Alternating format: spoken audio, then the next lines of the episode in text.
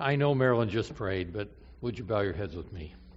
Jesus, I too ask you to come and guide us this morning through your word. Uh, touch our hearts, touch our minds, touch our lives, we pray in your name. Amen. There's a fascinating part of language that we call idiom. Idiom. I didn't say idiot, but you can often feel like an idiot when you don't understand an idiom, especially when you're working in a language that's not your native tongue. One ESL student came to America to learn English, about a 17 year old girl, and she told the story at the dinner table at her host home one night. She said, I'm so frustrated with your language. I keep having trouble. I messed up today at the grocery store. I kept saying everything wrong, and everyone started laughing, and I was just so embraced. We have some strange English phrases. Watch your head. Have you ever tried to do that? Kind of hard, isn't it? To see your head, watch it. Garage sale or yard sale. How much and do they deliver? Uh, slow children playing. You kind of wonder about those children, but they grow up to be slow men working, right? I had a teacher in high school. He was one of these that would say something off the wall and then just let it sink in until somebody finally got it. One day he said, You know, I've seen somebody turn into a driveway. Did they turn back into a person? You know, we beat around the bush, hang in there, hit the sack, cuss the mustard, jump in the bandwagon, on the ball. That's the last straw. He's under the weather. Wrap your head around that. We even have a few in our church that we use. Would you turn over in your hymnal? Or we kind of have a, a, uh, a group activity. All of you turn with me in your Bible. And we all love the one where the person's about to have the main morning prayer at church. Shall we all kneel as far as possible? And just how far is that? And the problem with idiom is we may know exactly what we mean, and some people may know exactly what we mean, but there may be some people who don't have a clue what we mean. And we have some of that in our understanding of salvation. Morris Venden is probably the person in my life who had more to do with crafting my theology and spiritual experience than anyone else. He's my father's first cousin. Morris was raised in an Adventist home, a pastor's home. He went to Adventist schools from first grade through seminary. He became a preacher. His father was a preacher. His uncle was a preacher. His brother was a preacher. His cousin was a preacher. And when he was in his late 20s and early 30s, pastoring up in Oregon, after the sermon on Sabbath, there was a dear little saintly white haired lady who would shake his hand at the door and say, Pastor Venden, that was a great sermon. It will be even better when you know Jesus for yourself. And he said she didn't have a mean bone in her body. She had a good heart. Morris said the problem was I didn't realize it showed. Even though he'd gone all the way through our schools, had the heritage of an Adventist family, he recognized he didn't really know Jesus personally. Is it possible to have a lot of information about Jesus but not actually know him? Is it possible to attend church every Sabbath and not actually know Jesus for yourself? Is it possible to know the 28 fundamentals and actually be able to give Bible studies on them but not actually know Jesus for yourself? Is it possible to be a Pathfinder and win the Bible Bowl? My uh, Pathfinder crew at Glendale got a first place in Rockford, Illinois at the North American Bible Experience. We were very proud of them. Is it possible for them to win the Bible Bowl and not know Jesus for themselves? Is it possible to be a third or fourth or fifth generation Adventist, even preacher, and not know Jesus for yourself? Morris said that he was so distraught over this, at about age 30, he ended up with bleeding ulcers. Just a cognitive dissonance in a very a man with a very sensitive heart. Trying to appear something he was not and to talk about someone he didn't really know. So at camp pitch. I, my 40 years in pastoring has uh, spared me this wonder, and that was back before my time when the pastors got to camp meeting two weeks ahead of time and spent two weeks pitching old army tents that were dirty and dusty. So Morris went to Gladstone in Oregon there to camp meeting, and he had a couple weeks to talk to fellow pastors. Now he had to be careful about this because he didn't want to actually have the question sound like he didn't know. So he would ask the pastor he was working with erecting a tent, if someone were to ask you, how do you become and remain a Christian? What do you tell them? And the pastor would say something like this Well, give your heart to God. Well, how do you do that? You know, how do you give your heart to God? So a little while later, he'd be working with a different pastor, and he asked him, uh, If someone were to ask you how to give your heart to God, what would your answer be? Well, surrender your will to Jesus. Next day, different pastor, if someone were to ask you how to surrender your will to Jesus, what would you say? And he got all these answers. Lay your all on the altar, fall on the rock and be broken. Behold the Lamb of God, use the eye of faith. We've heard all these phrases. And he said when he went home, he was more confused than when he started. He said the latter state of that man was worse than the first. He came home discouraged. He actually wrote a resignation letter. He figured he wasn't fit to be a pastor, an Adventist, or a Christian. He was empty on the inside while trying to tell people how to know Jesus. But before he sent the letter in, he got an impression. And we believe it was from the Holy Spirit. And that was to try reading a little book called Steps to Christ. After all, it seems to claim to show you the steps to knowing Jesus. So he read it and he decided he was going to underline everything it told you to do on how to become and remain a Christian.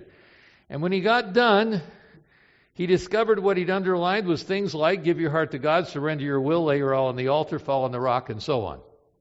And he was about to chuck the book into the fireplace, which was lit at the time. And he got another impression, which we all believe was from the Holy Spirit. Read it again. And this time underline in red the things that it says to do to become and remain a Christian that you can actually do. The tangible things. And when he got done, he realized they were all of his red underlinings fell into three categories. And we're going to talk about all three of those categories at a later time.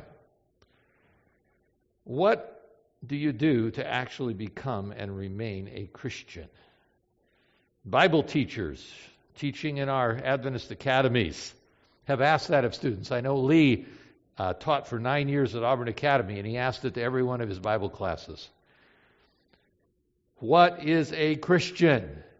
98% of the answers came in with something like do what is right, go to church.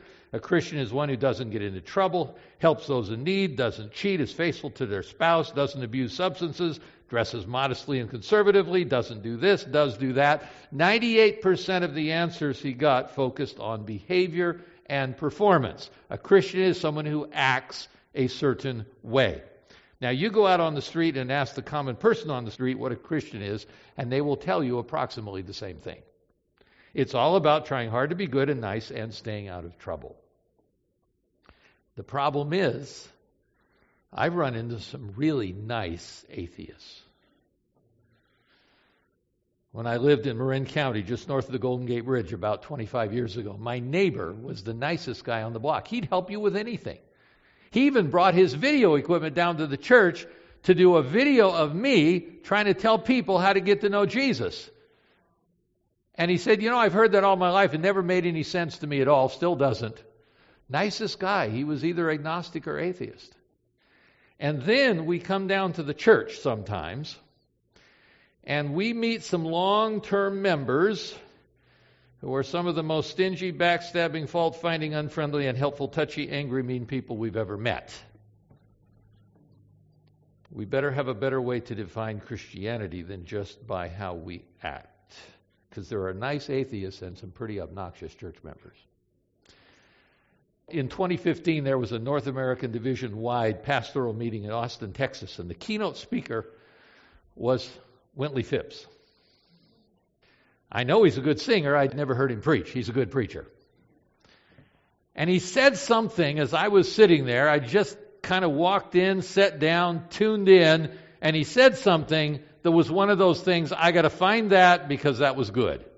And I went back a few months later and I found the recording and I transcribed this portion. He said, I realized that after all the years of preaching and teaching, and at that point for him it was just about 40 years, after all the years of preaching and teaching, it seemed to me in ministry we were not making enough nice people.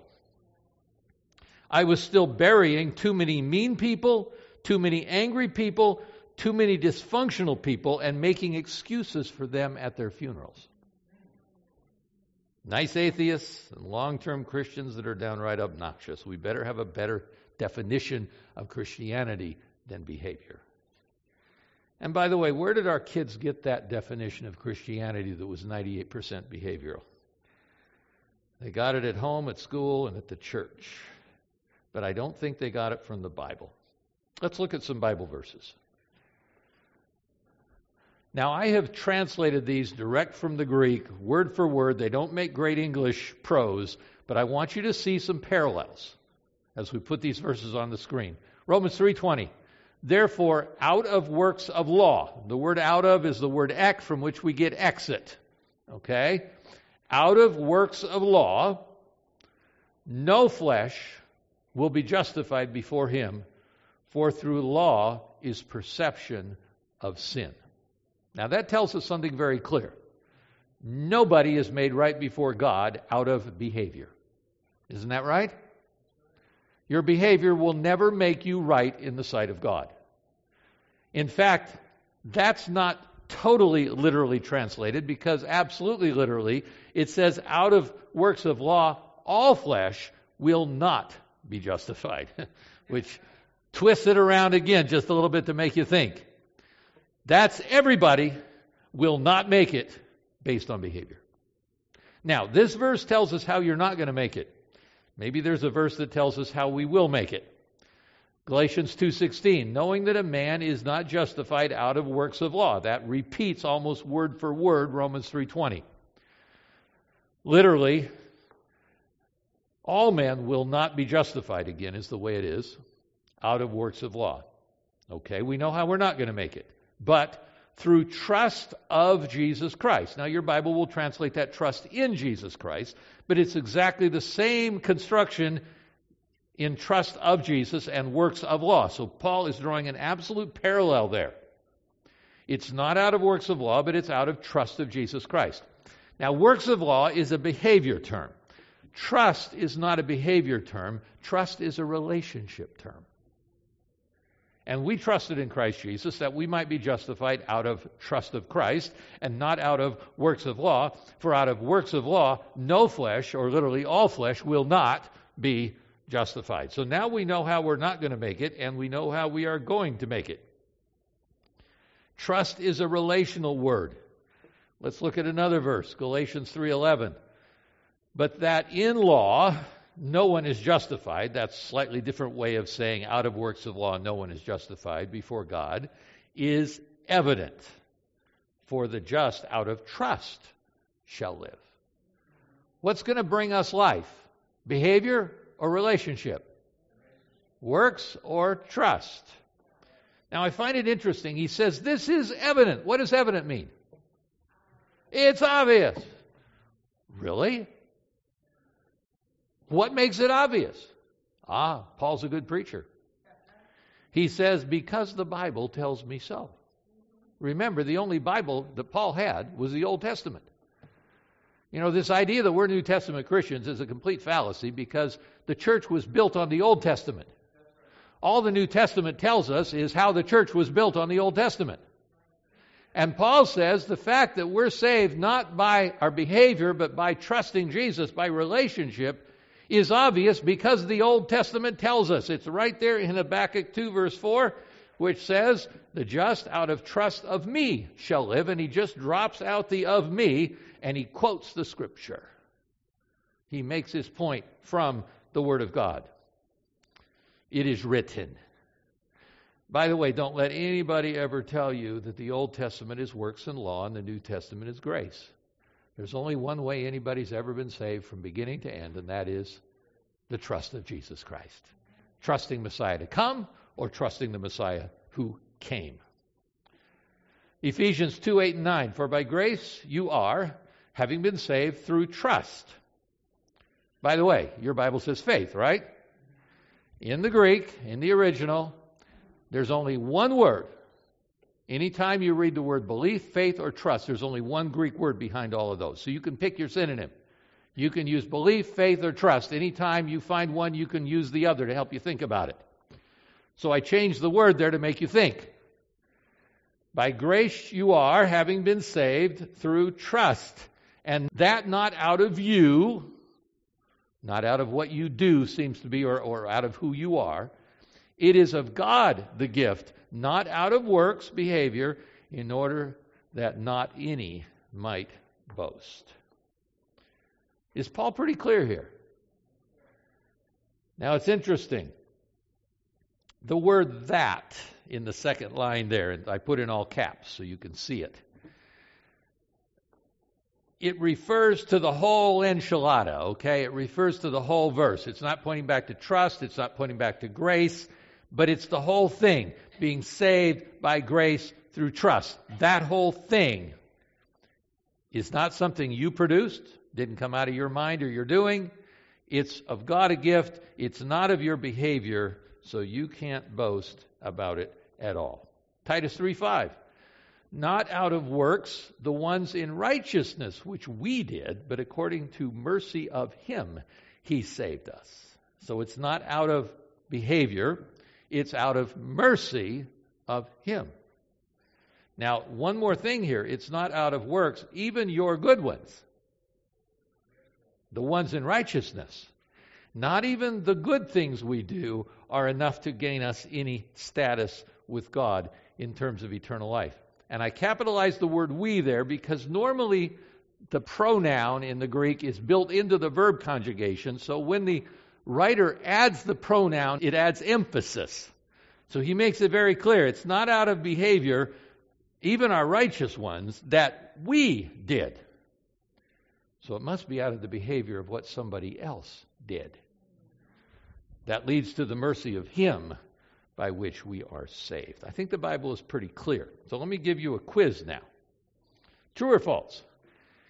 If I get to heaven one day, it will not be for being good. True or false? True. Okay. Now, the next question. If I am lost one day, it will not be for being bad. And that answer is also true. Let me explain a bit. Being a Christian is not about what, it's about who. It's not about what you do, right behavior. It's not about what you know, right theology. It's about who you know, right person. And by the way, if you get the right person, you'll get the right behavior and the right theology. If you truly get to know Jesus, you'll end up with both whats. We can attempt right behavior without knowing Jesus. We can memorize right theology without knowing Jesus. But if we get to know Jesus, we'll end up with both right theology and right behavior. So when we see so many obnoxious Christians, all those mean people, and make excuses for them at their funeral, what is the problem? There has been no transformation of life. I don't think the problem is that we haven't talked enough about right behavior. I'm afraid the problem is we've talked too much about right behavior and not enough about knowing Jesus. Jesus is the authority on becoming and remaining a Christian. Here's a key phrase that I want us to get down Christianity is not about what you do, it's about who you know. Now, that is a truth, but it's not a complete truth. Christianity is not about what you do, it's about who you know, is the truth. But to complete the truth, we have to add this phrase and who you know will transform what you do. Okay? Do you see how you've got to have the balancing factor in there? Christianity is not about what you do or what you know, it's about who you know. And who you know will transform both what you do and what you know. Are you with me? Now, we're going to use that phrase over and over again. And Jesus is the is the uh, authority on this. He said, This is eternal life. Here it is. That they may know you, the only true God, and Jesus Christ, whom you have sent. Notice Jesus says, I'm going to give you the definition of what eternal life is it's knowing my dad and me. I find it interesting. It doesn't say anything about confession, repentance, sin, overcoming, getting baptized, joining the right church, keeping the right day. It simply says eternal life equals knowing the Father and me. And the good news is they are one, so you don't have to get to know two different people. Salvation, getting to heaven, is based on knowing God and Jesus. Eternal life is more than getting to heaven. It's living the life of God eternally. It's living forever the life of God, real living, the best living, God's ways, our life, real life, best life, only life. I believe any other way is a few thrills on the way to death. And the only way to find eternal life is to know Him. Both quantity and quality come from one thing knowing Jesus. Not from trying to do that life, but from knowing the one who is that life. It's kind of a divine nepotism. You have to know the right people. You have to have friends in high places. God is partial for his kids, and we're all his kids. God is partial to his friends, and we're all his friends. In fact, we're all his favorites. I remember an old joke from way back in grade school. The lady is pulled over by the cop, by the policeman for speeding, and the officer looks at her license and he says, Ma'am, according to your license, you're supposed to be wearing glasses when you drive. She said, I have contacts. He said, I don't care who you know, you're supposed to be wearing glasses. Now, it's a stupid joke, I understand. But it makes the point. If you're going to get to heaven, you have to have contacts. My cousin Lee was trying to explain this point to some teenage boys a number of years back, and one of them said, I know exactly what you mean. We got to go to a Seattle Seahawks game the other day, and we got to sit on the bench with the players. You can't buy a ticket for that no matter how much you pay. But they said, My dad knows one of the trainers, and he said, I can get you on the bench. You have to have contacts. Try getting a job nowadays. I'm a, I'd make a terrible job coach. I have never looked for a job in my life, I have to admit. Um, and I hope I never have to. But I understand nowadays you can't just walk in and present yourself and your resume, you have to do it online. That's got to be frustrating because you know if you can actually present yourself in person, you might have a better shot. And we all know that in spite of the fact that it's supposed to be just fairness and resume and qualifications. If you know someone on the inside, you've got a much better shot at making it. And even if your resume is just one of a hundred, if somebody knows you, you've got a better shot of getting yours to the top of the list. There's somehow an advantage in knowing the right people. And your chances of getting into heaven are totally based on one thing you have to know the right people. And that's not Gabriel or Moses or Elijah. You have to know Jesus and the Father. In fact, he says, Jesus says, Not everyone who says to me, Lord, Lord, will enter into the kingdom of heaven, but he who does the will of my Father in heaven. Now, wait a minute. Does that contradict everything I've just been saying? It's not the one who says, Lord, Lord, but the one who's doing the right thing. Ah, but we need to ask a question. What does the Father want me to do? Is that a fair question? And I think Jesus explains it the best over in John 6. The people asked him the question, What shall we do that we may work the works of God? They asked Jesus, What does God want us to work on? Now remember, they were part of a religion where the Pharisees said it was all about working on the right stuff. If they'd all just keep a perfect Sabbath, Messiah would come. If they'd just get their act together, they'd finally get their power back as a people and a nation and their freedom.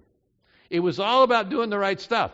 And so they have a long list. And when you have a list of things to do, you never feel like you've done quite enough. So you're always looking for a new teacher to give you the final thing on the list that'll make it happen. And it never happens. Jesus is a new rabbi. He seems to have new teaching. Maybe he can finish the list. So they say, What does God really want us to work on? Jesus' answer? This is the work of God. This is what God wants you to work on that you trust, believe in Him whom He has sent. What does Jesus tell us God wants us to work on? Behavior or trust? He wants us to work on trusting Him. That is the work of God. So now I'm going to take that back to Matthew 7. Not everyone who says to me, Lord, Lord, will enter into the kingdom, but the one who's doing what the Father wants them to do. Many will say to me in that day, Lord, Lord, we prophesied in your name, we cast out demons in your name, we've done wonders in your name. And what does he say? I don't think we ever got acquainted. I never knew you. Depart from me, you workers of, or you who practice lawlessness. Now, wait a minute. We're going to talk about it this afternoon. 1 John 3 4 says, Sin is lawlessness. Isn't that amazing? Casting out demons, prophesying, and doing wonders in Jesus' name, if we don't know him, is practicing. Literally, the word in the Greek is a nomos. A is un, and nomos is law. Unlaw. Doing those things outside of knowing Jesus is a life of lawlessness. Don't miss that. Jesus says something similar in John 13 or Luke 13. Many, I say to you, will seek to enter and will not be able. When once the master of the house has risen up and shut the door, and you begin to stand outside and knock at the door, saying, Lord, Lord, open to us, he will answer and say to you, I do not know you or where you come from. And you'll begin to say, Well, we ate and drank in your presence, we taught in your streets. And he will say, I tell you, I do not know you, where you are from. Depart from me, you workers of iniquity. Same song, different verse. He doesn't call it lawlessness here, he calls it iniquity. And iniquity is literally the word righteous with the little prefix ah, unrighteous. So if we're doing right things and hanging out in the right places, but we don't know Jesus, he defines us as lawless and righteousless. Lawless and unrighteous. Hmm.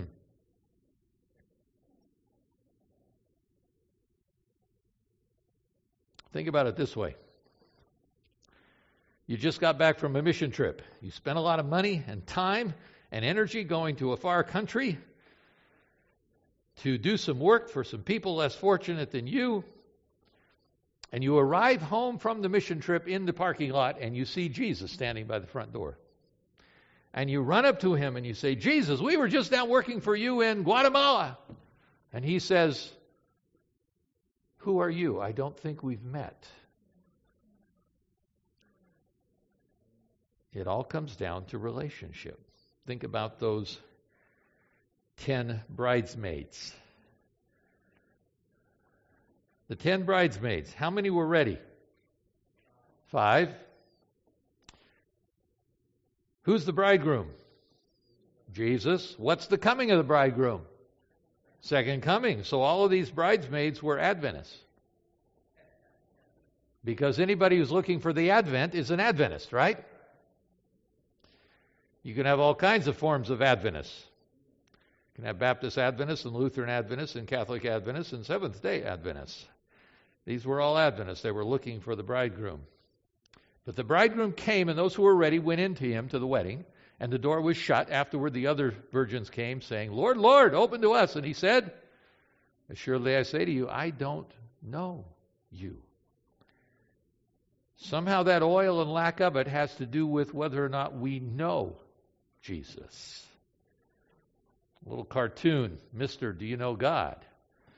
Are you kidding? My parents are Christians. You know, I'm a second, third generation. But do you know God? I attend a Christian school and always go to church. But do you know God? I give tithe and offering and sing in the choir. But can you tell me how to know God? And he is flummoxed. And the little lady says to Pastor Venden at the door, it was a great sermon, Pastor, but it will be even better when you know Jesus for yourself. It's possible to know all about him without knowing him, and the key word is know. We have to know the right people Christianity is not about what you do, it's about who you know, and who you know will transform what you do. The word know is the word gnosko, G N O as it were, becomes K N O in the English. Came across. Gno becomes kno. And that word doesn't mean a conceptual knowledge, it means an experiential knowledge. There's another word for know in the Greek, which comes down to us in the form of idea. An idea is a conceptual thing, but to know is experiential. And it gets used in places like Joseph did not know Mary until the child was born. Mary protests, How can this be? How can I be pregnant? I do not know a man. Adam knew Eve, and she conceived. Do I need to explain that? It's not conceptual, it's experiential. And so when Jesus says eternal life is to know the Father and me, he's talking about something personal, meaningful, close, intimate, and deep, not just a head knowledge, not just a theology and a doctrine, but an intimate, personal relationship, the kind that produces offspring. Go to the woman at the well. You remember her. Jesus has this little conversation talks to her about living water. She finally decides that'd be a nice product to have. I'd like some of that. Jesus says, Good, call your husband.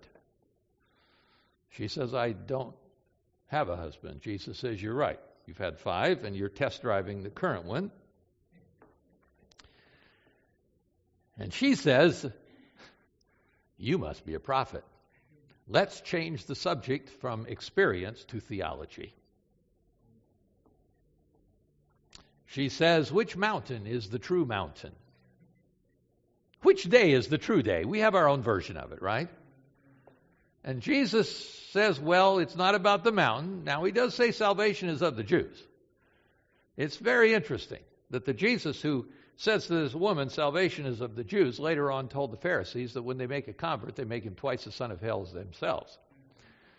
How in the world can salvation be of the Jews when they make him twice the son of hell? The reality is there's only one place you're going to find salvation. It's in what this word teaches. Amen? There's no other source. And where was that source? Down in Jerusalem. It was under a huge pile of trash that they had piled on top of it.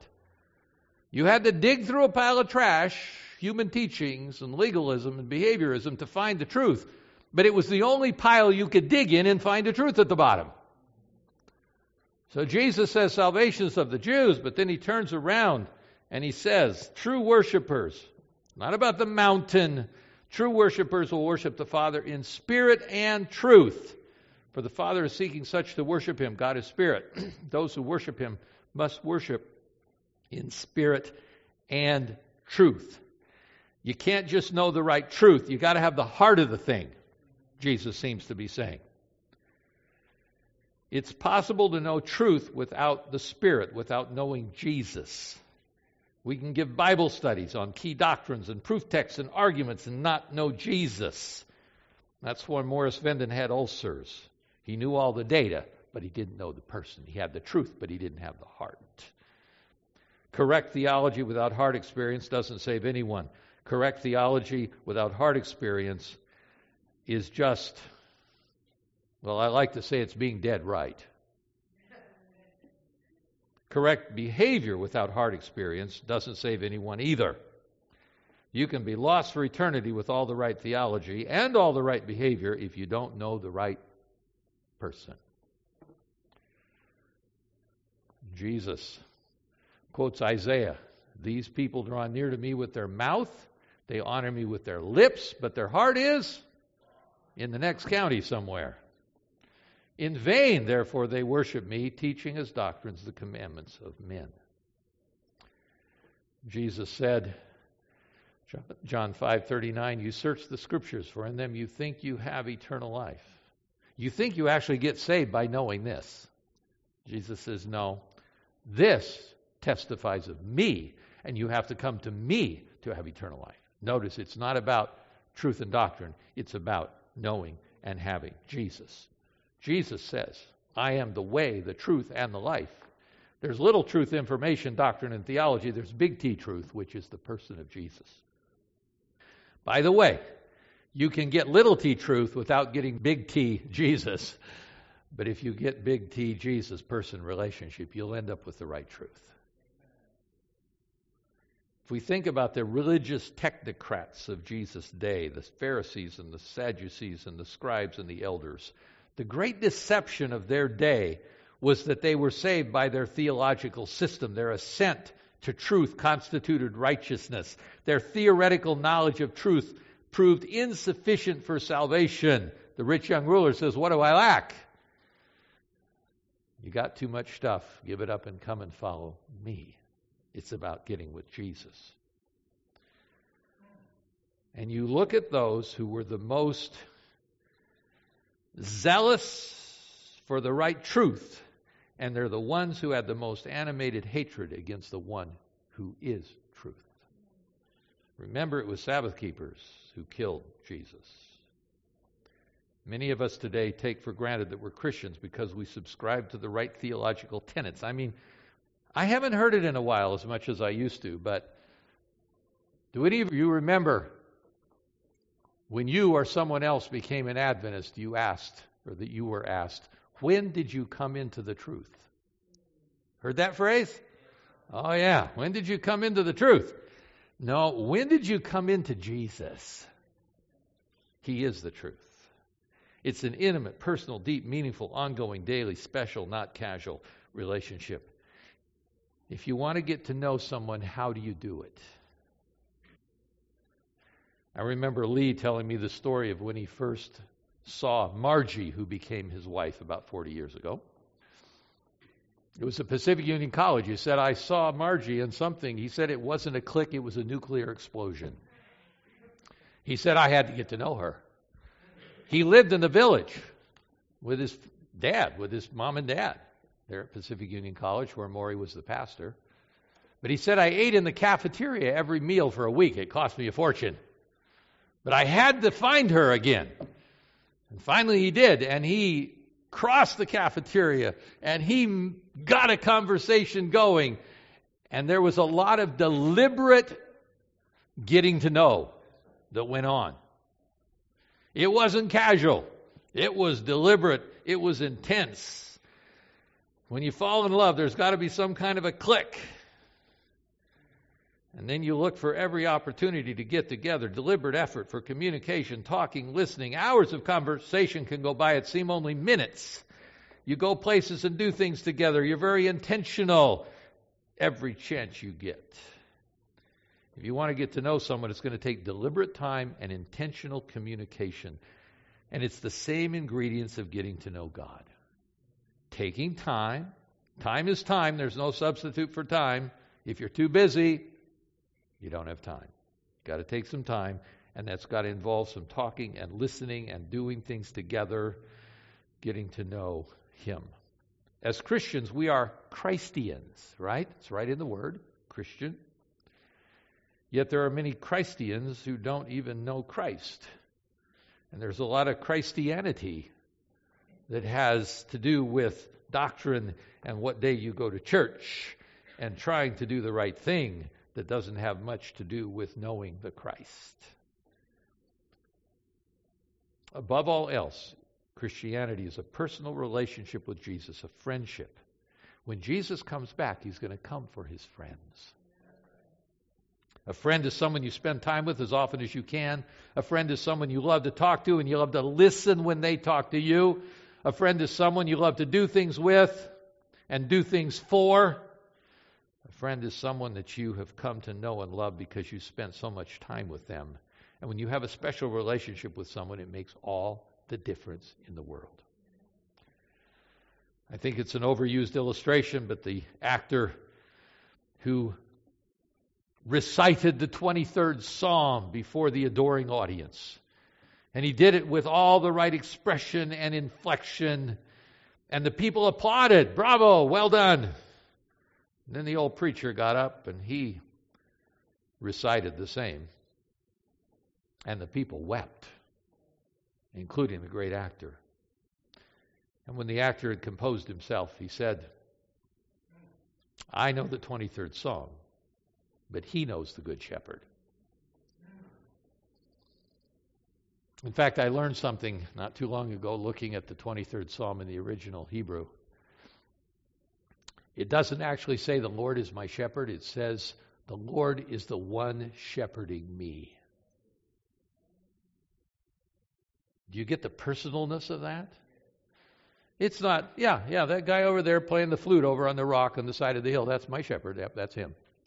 No, it's the Lord is shepherding me. It's close, personal, and intimate. My very favorite verse in all of Scripture to preach on is John 5 11 to 13. This is the testimony. Here are the first person facts that God has. Built into that would be already, past tense, given us eternal life. And this life is where? It's not in a church, it's not in a doctrine, it's not in right behavior, it's in a person. Eternal life comes packaged in a person.